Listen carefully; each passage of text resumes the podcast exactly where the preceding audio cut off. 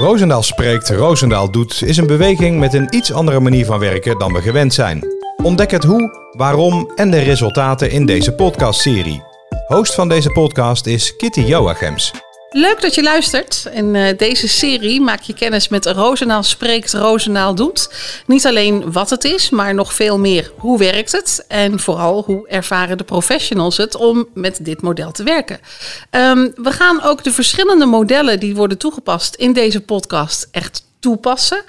Um, en we gaan praten met verschillende gasten vanuit het uh, veld.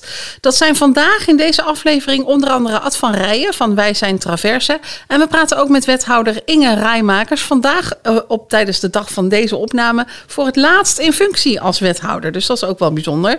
Um, maar eerst gaan we naar Marcel Schoones. Um, hij is het gezicht, of ik zou liever willen zeggen in een podcast uh, de stem voor Roosendaal spreekt, Roosendaal doet. En hij gaat ons vertellen wat dat nou eigenlijk is en waarom we deze podcastserie maken.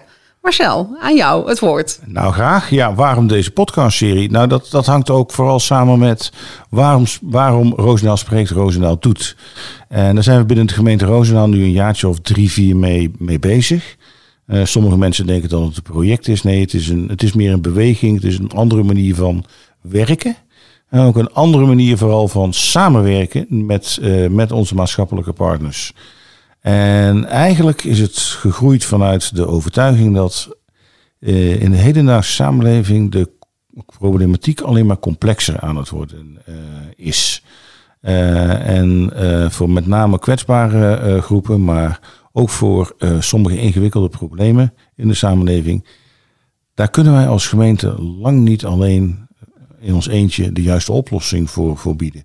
Dus we moeten meer investeren in de samenwerking met onze partners. Nou, als je dat succesvol wilt laten doen, dan moet je ook zorgen dat je dat op een gelijkluidende manier met elkaar doet. Dat je eh, samen optrekt in de methodieken die je hanteert. Ook één eh, visie hebt op hoe je uh, wil, wil samenwerken en hoe je je wil verhouden tot die, tot die samenleving. En dat is de tweede um, eigenlijk pijler onder Roosendaal spreekt Roosendaal doet. Wij denken dat je alleen maar oplossingen kunt vinden die er echt toe doen. Uh, door heel goed naar inwoners te luisteren. En dat is eigenlijk wat, wat centraal staat in alle methodieken en modellen die de komende weken ongetwijfeld deze podcast de revue zullen passeren. We gaan kijken naar wat zien wij in de samenleving. En dat kan zijn de data die we hebben, omdat we weten uh, zorggebruik, uh, omdat we weten uh, cijfers over eenzaamheid, et cetera. Daar kijken we naar en op basis daarvan gaan we in gesprek met inwoners. En dat zijn open gesprekken. Hoe ervaren jullie dat nu? Hoe ziet jullie dagelijks leven eruit? Waar loop je tegenaan? wat voor oplossingen zie, zie je zelf? Hele open gesprekken waarbij we alleen één ding voorop staat. We doen dat met wat wij dan heel ingewikkeld noemen de homogene groepen. Dus om het eenvoudig te maken, als je het uh, hebt over overbelasting van mantelzorgers, dan ga je alleen maar praten met mantelzorgers. Niet met allerlei andere mensen die daar ook wel eens iets mee te maken hebben. Nee, mensen die daar gewoon dagelijks mee bezig zijn, dagelijks tegen hun grenzen uh, aanlopen. En zo die verhalen eigenlijk uh, ophalen. En dat is voor ons het startpunt voor onze manier van werken. We hebben gemerkt, als je op die manier gaat praten, krijg je ook een hele andere kijk op de problematiek. Je krijgt een veel duidelijkere kijk.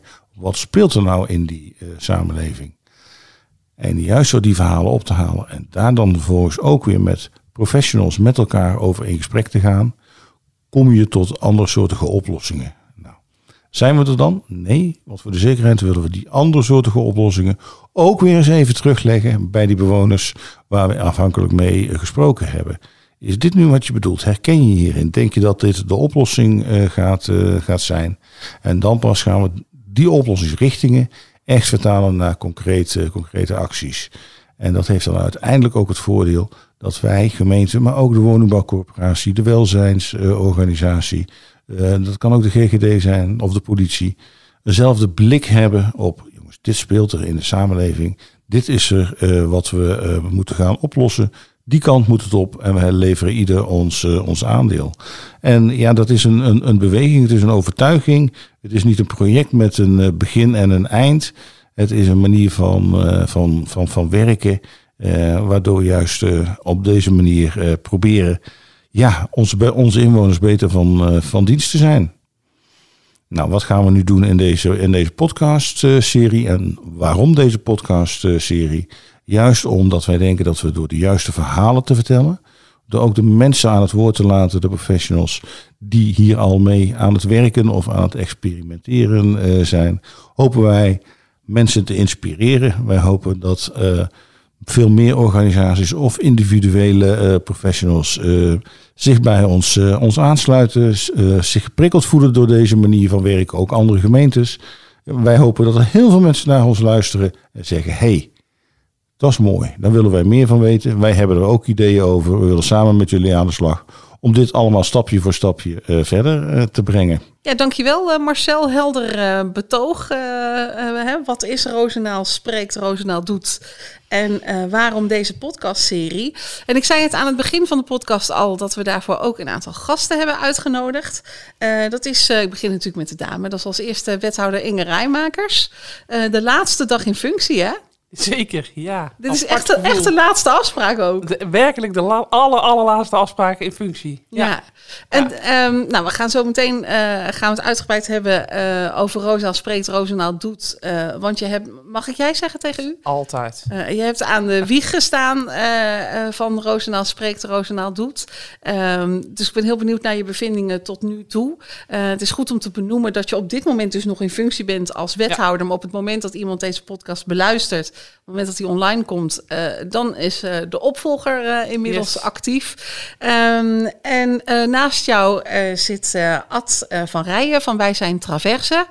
Welkom, leuk dat je er bent. Um, nou, voor jou niet de laatste dag in functie, mag ik hopen? Dankjewel. Nee, nee, niet dat ik weet. Nee. nee. daar, ga ik, daar ga ik wel even vanuit dat er niet zo is. Nee, oké. Okay, nou, heel goed. nou ja, Marcel, jij bent er natuurlijk ook. Um, breek vooral in als er iets gezegd wordt waar je graag op wil reageren. Geldt voor jullie ook. Um, maar laten we eerst even teruggaan naar het begin, uh, Inge. Ja. Uh, Roosendaal spreekt, Roosendaal doet. Um, waarom is dat voor jou en ook vanuit jouw rol als wethouder uh, belangrijk?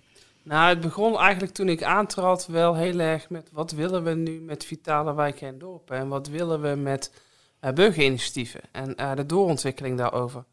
Toen hebben we met onder andere Marcel um, op de hei gezeten met een aantal mensen van goh, wat willen we nou en wat, wat staat nou centraal? En wat voor mij wel heel duidelijk werd in de eerste maanden is dat we de verhalen van inwoners nog te weinig horen.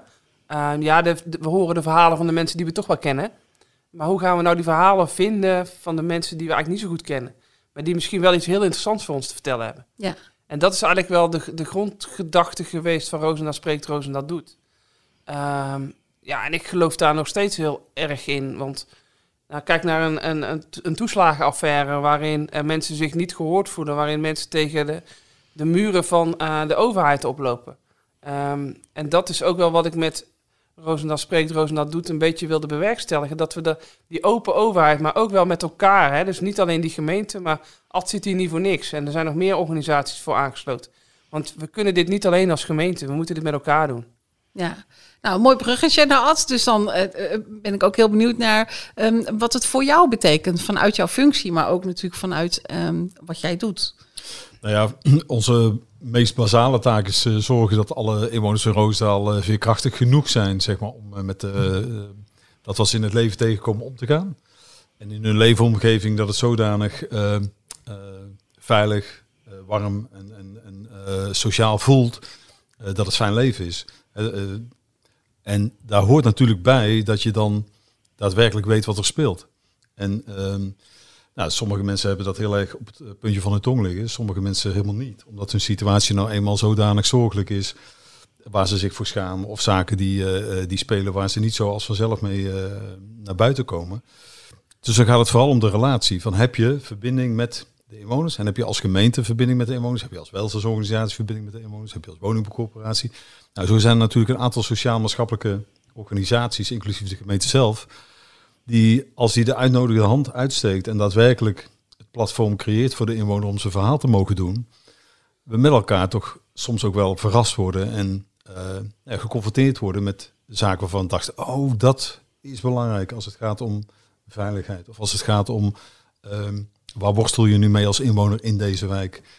Um, of waar worstel je zelf mee in je gezinssituatie? Dus nou, heel belangrijk dat uh, een goede dialoog met de inwoners is. Ja, heeft het voor jullie, en dat vraag ik dan even eigenlijk aan jullie allebei, uh, uh, tot nu toe tot verrassende inzichten, ehm, heeft het verrassende inzichten opgeleverd? Dingen waarvan je misschien in eerste instantie dacht van nou dat is zo, en dat blijkt dan als je de verhalen gaat ophalen heel anders te liggen? Ja, ik heb, ik heb wat mij heel erg opviel, onder andere in Burgerhout, is dat sommige mensen door de wijze waar, waarop zij mobiel zijn in de, in de wijk, soms heel veel last hebben van hele uh, eenvoudige obstakels. Soms uh, afritjes van een, uh, van een stoep. Of het opladen van een elektrische auto, waar je dan net met je rolstoel niet overheen kan. Um, het zijn hele simpele, basale zaken, maar als je daarin gehoord wordt, en er wordt vooral ook iets mee gedaan, ja, dan krijg je een dialoog die verder gaat dan de stoeptegel. Die komt dan vooral wat dichterbij en je ontst er ontstaat een relatie. En dan kun je vaak wat dieper en beter nog met elkaar in gesprek. Maar uit jouw verhaal, Ad, maak ik eigenlijk op, uh, wat je eigenlijk zelf ook al zegt, dat het echt om hele kleine dingen gaat. Soms wel. Uh, en soms om hele uh, grote dingen. Dus als het bijvoorbeeld gaat om armoede, wat, wat, wat, in die zin een grote vraagstuk is voor de komende tijd, maar ook al voor heel veel mensen was. Maar door de corona versneld is en nu met de energiearmoede nog, een keer, nog een keer versneld wordt. Dat zijn wel zaken waar je met partners sociaal in die wijk iets mee moet. Um, en hoe eerder dat je dat weet en hoe beter dat je naar het verdiepende gesprek over hebt gevoerd, en dat gaat meer over de methode, hè, waarlangs je het gesprek voert, ja, des te beter kom je erachter. Des te beter kun je met elkaar aansluiten.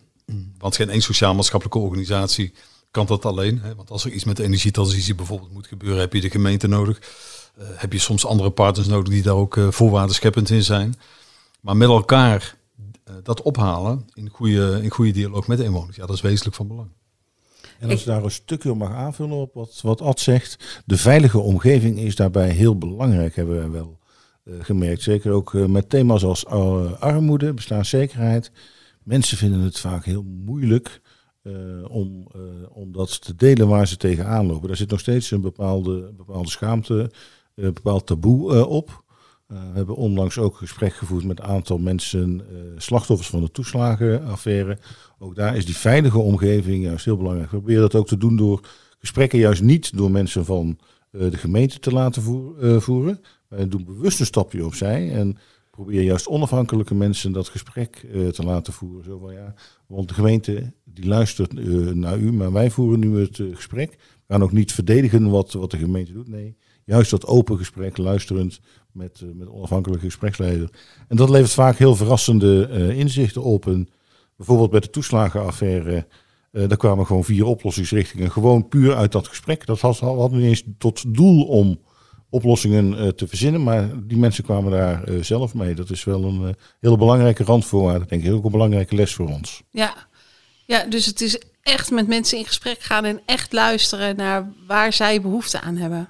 Ja, het is eigenlijk kruipen in hun, in hun leefwereld. Wij zitten natuurlijk als overheid vaak in onze eigen systeemwereld. En het is, uh, ik denk de toegevoegde waarde van Roosendaal spreekt Roosendaal doet, is dat we ons echt proberen te verplaatsen in waar is die inwoner nou bij gebaat? Waar loopt die nou tegenaan? Dus anders denken. Dus dat vraagt echt wel wat van onze mensen. En, en wat is hierin de grootste uitdaging? Echt oprecht luisteren, niet oordelen, je oordeel uitstellen. En er is niks lastigers voor mensen dan dat. Kun je dat trainen? Ja. Dat is eindschoon te zijn. Ja. ja. Nee, dat, uh, dat is wel gebleken ook in dit, uh, in dit proces. Uh, en vanuit onze organisatie werken we al heel vaak, of al heel lang, zeg maar, met oplossingsgericht werken. En dat is een methodiek waarin eigenlijk je het oordeel continu uitstelt. vragen zodanig actief definieert dat er nog steeds heel veel openheid is om antwoord te geven. En actief luisteren is ook nog zo'n uh, zo'n onderdeel daarvan. Dus dat je echt daadwerkelijk continu je eigen frame van beeldvorming, wat we als mensen heel snel doen. We willen heel snel dingen graag in een hokje plaatsen, want dan snappen we het weer met elkaar.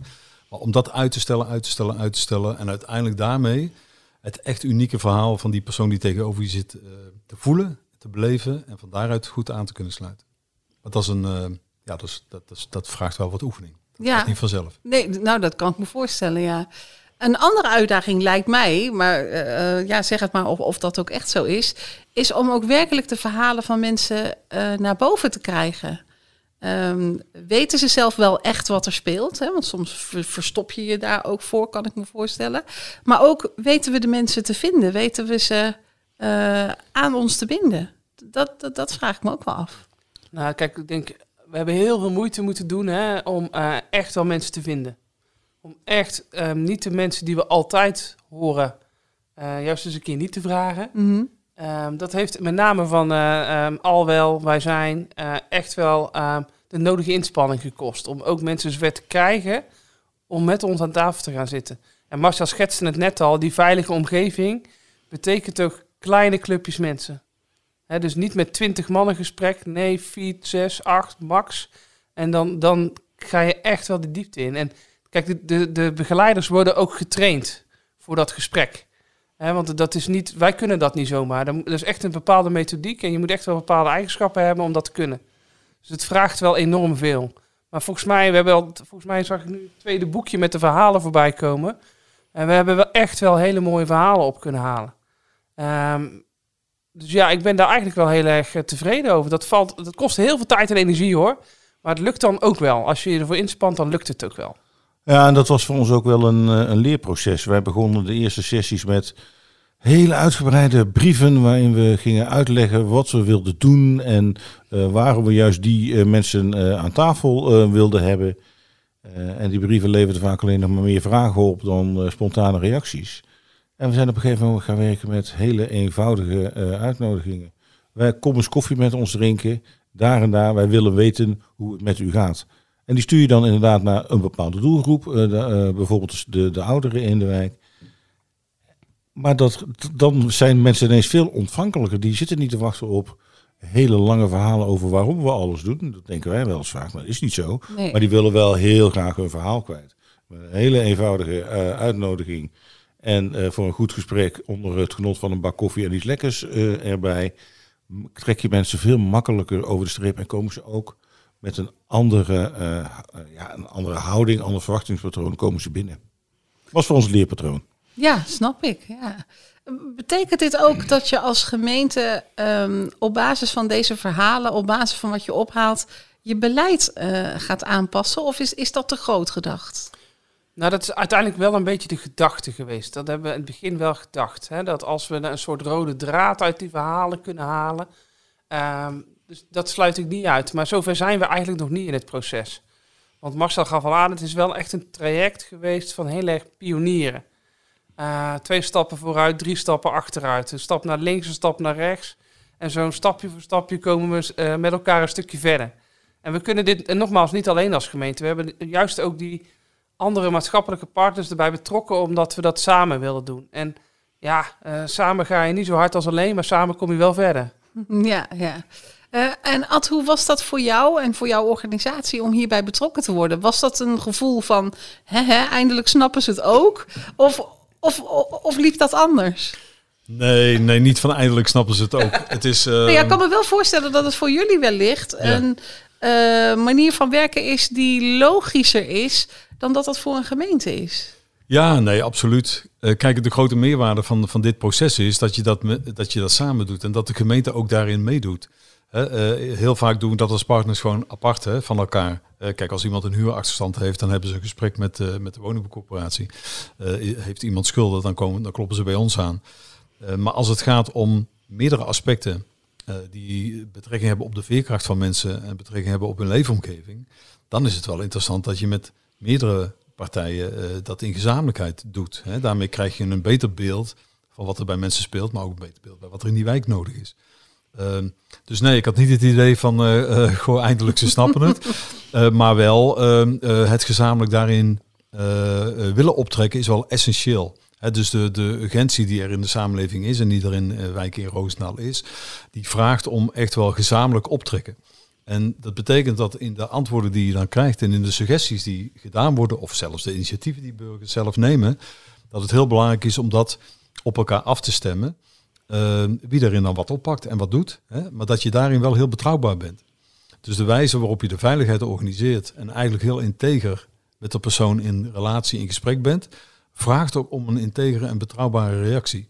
Want er zijn natuurlijk heel veel mensen die door heel veel ondersteuningsvragen soms vanuit hulpverlening teleurgesteld zijn, soms door de overheid teleurgesteld zijn, nou ja, z- eh, niet, zich niet begrepen voelen. Dus het moment waarop je daar weer nu eh, zo'n ervaring bij eh, bovenop dan, ja, dan hoef je de volgende keer niet meer aan te komen. Dus Ja. dat is heel belangrijk. En dat wordt de komende jaren zal het nog steeds belangrijker gaan worden, omdat er sociaal-maatschappelijk natuurlijk heel veel speelt in onze samenleving. Ja, ja, er is heel veel aan de hand. Dus daar moet ook ehm, ja, heel veel aandacht voor, eh, voor zijn. Ja, Ja. dus die dialoog die moet je heel erg op scherp houden. Je moet daar heel veel tijd en aandacht op blijven investeren. En je moet daar ook eh, heel gericht op in gaan zetten om dat te verbeteren. Om de situatie van mensen te verbeteren. Mensen zelf uit te nodigen mee te doen. Ja, Hun ideeën serieus te vertalen naar, eh, naar ondersteuning. Dus ja, dat, en dat moet je echt samen doen. ja. En Dat, is ook, dat is ook wat we als partijen bij, bij, Sa- bij Roosdal Spreekt Roosdal doet met elkaar ook hebben gezegd. Dit, is, dit laat des te meer zien dat wij gezamenlijk met elkaar dezelfde agenda moeten hebben op die wijken. Het kan niet zo zijn dat we verschillend en los van elkaar zaken aan het doen zijn. ja, Dus dat, eh, het heeft ook heel erg de verbinding versterkt, het afgelopen proces. ja. En, ehm, eh, en en neem, neem ons als, luisteraar, zeg maar, eh, neem ons eens mee in eh, hoe dat dan gaat in zo'n gesprek. Hè? Want Inge zegt al, hè, al wij kunnen dat niet, je moet daarvoor getraind zijn. Ik kan me ook voorstellen dat je iemand niet meteen tegenover een wethouder zet. Dat, ik denk dat dat niet... Lijkt me ook niet verstandig. Nee, dat is niet- geen goede manier om dat gesprek aan te gaan, dat begrijp ik. Mhm. Maar hoe gaat dat? Ik begrijp wel in groepjes, ehm, vanuit eh, iemand van wij zijn eh, die dat dan begeleidt. Hoe, hoe gaat ja, dat? Ja, onder andere. Ik heb zelf de gesprekken eh, uiteraard niet gevoerd. Want Mhm. eh, als bij een bestuurder van wethouder. wij zijn, daar zit ook niet iedereen gewoon op te wachten. Eh, maar juist die onafhankelijkheid, wat Marcel ook zei. Maar wat ik in ieder geval eh, goed gehoord heb, is dat er dus meerdere mensen zijn benaderd eh, vanuit hun professionele achtergrond eh, om die opleiding te doen, hè, dus de training daarin te doen. Eh, vervolgens ook de, ehm, eh, de generatiemethode, zoals die in Tilburg ook eh, gehanteerd werd. Hè, dat is onder andere de methodiek die hier ook toegepast is. Eh, om die ook daadwerkelijk op die manier uit te voeren. En dat begint eigenlijk, zoals Marcel ook al zei, met dat eenvoudige, die eenvoudige uitnodiging in alle openheid, zonder ingewikkeldheid, om die relatie in de verbinding te leggen. En het moment waarop daarin in eerste gesprek het luisterend oor echt ervaren wordt door de inwoner, dan kun je vervolgens op de, aan de hand van de inhoud en de thema's die uit dat gesprek komen, vervolggroepen samenstellen van mensen die vergelijkbaar dat soort zaken hebben geuit. En van daaruit verdiep je dan als het ware iedere keer het thema en de inhoud. Waardoor je steeds dichter bij mogelijke oplossingen eh, eh, en, en inzet van mensen kan komen. Eh, ik hoop dat ik het, Marcel weet het ook hoe het werkt, maar eh, dat is in ieder geval hoe ik het eh, in de tweede hand heb begrepen hoe het werkt. Ja, en het mooie, mooie van die methodiek is, en dan koppel ik hem even terug naar de vraag die je net aan Inge stelde, leidt dit daadwerkelijk tot ander beleid? Nee, zover, zover zijn we nog niet. Wat die openheid in die gesprekken wel bewerkstelligt, is dat we met een andere ogen naar ons eigen beleid gaan kijken. Een heel simpel voorbeeld te noemen. Ook al heb je heel weinig geld, ben je eh, slecht eh, te, te, te been en woon je in een, eh, een portiekwoning zonder etage, zonder lift op, op de vierde etage. Je hoeft niet tegen het probleem aan te lopen van waar kan ik mijn afval kwijt. Er zijn talloze manieren, regelingen, hulpstructuren die jou daarbij kunnen helpen. En die hebben allemaal keurig met z'n allen al bedacht. Maar de vraag is, landen die uiteindelijk ook bij diegene die daar op die portiekwoning eh, woont? En juist door naar die verhalen te luisteren, begin je te begrijpen dat dat niet het geval is. En waarom dat dat niet het geval is. En hoe we ervoor kunnen zorgen dat dat wel bereikt kan worden. Nou, dat is al een eerste stap. Hoeft er nog geen beleid eh, gewijzigd eh, te worden. Maar dan gaat het alleen hoe zorgen we dat we vanuit de overheid of vanuit de woningbouwcorporatie juist dichter bij die inwoner komen. Om eigenlijk panklare oplossingen gewoon ook toegankelijk eh, te maken. Dat is wel het mooie van deze methodiek ook. Ja, mooi. Het is niet altijd ingewikkeld te zijn. Helemaal niet. Juist niet, denk ik. Nee, juist niet. Nee. Soms zijn de dingen ook wel wat ingewikkelder. Hè? Want Ad eh, refereerde aan het voorbeeld van de stoepen en de, en de, de afritjes op de stoepen. Ja, als we die overal gelijk willen aanpassen, dan hebben we wel een uitdaging. Dus, ehm, eh, maar het is wel heel inzichtelijk en confronterend om te zien waar mensen met een rollator tegenaan lopen. Ja, Als ze door onze eh, wijk eh, lopen. ja. Dus dat is wel een bijzondere eye-opener, moet ik zeggen.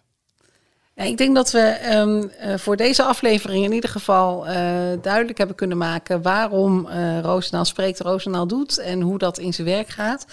tot slot nog wel even een vraag aan jou in jouw laatste afspraak als wethouder. De laatste minuten. Ja, jij, jij, moet dit nu gaan loslaten, in ieder geval vanuit deze functie. Ja. Ehm, wat hoop je dat er gebeurt um, nadat jij weg bent?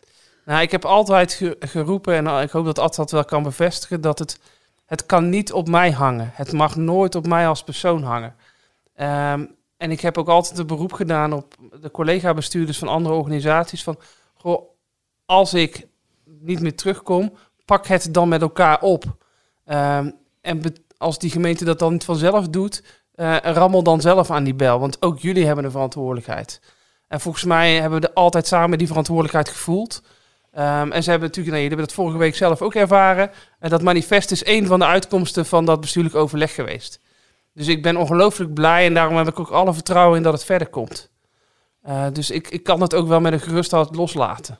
En is er dan nog iets wat je dan tegen je uh, opvolger daarin wil zeggen?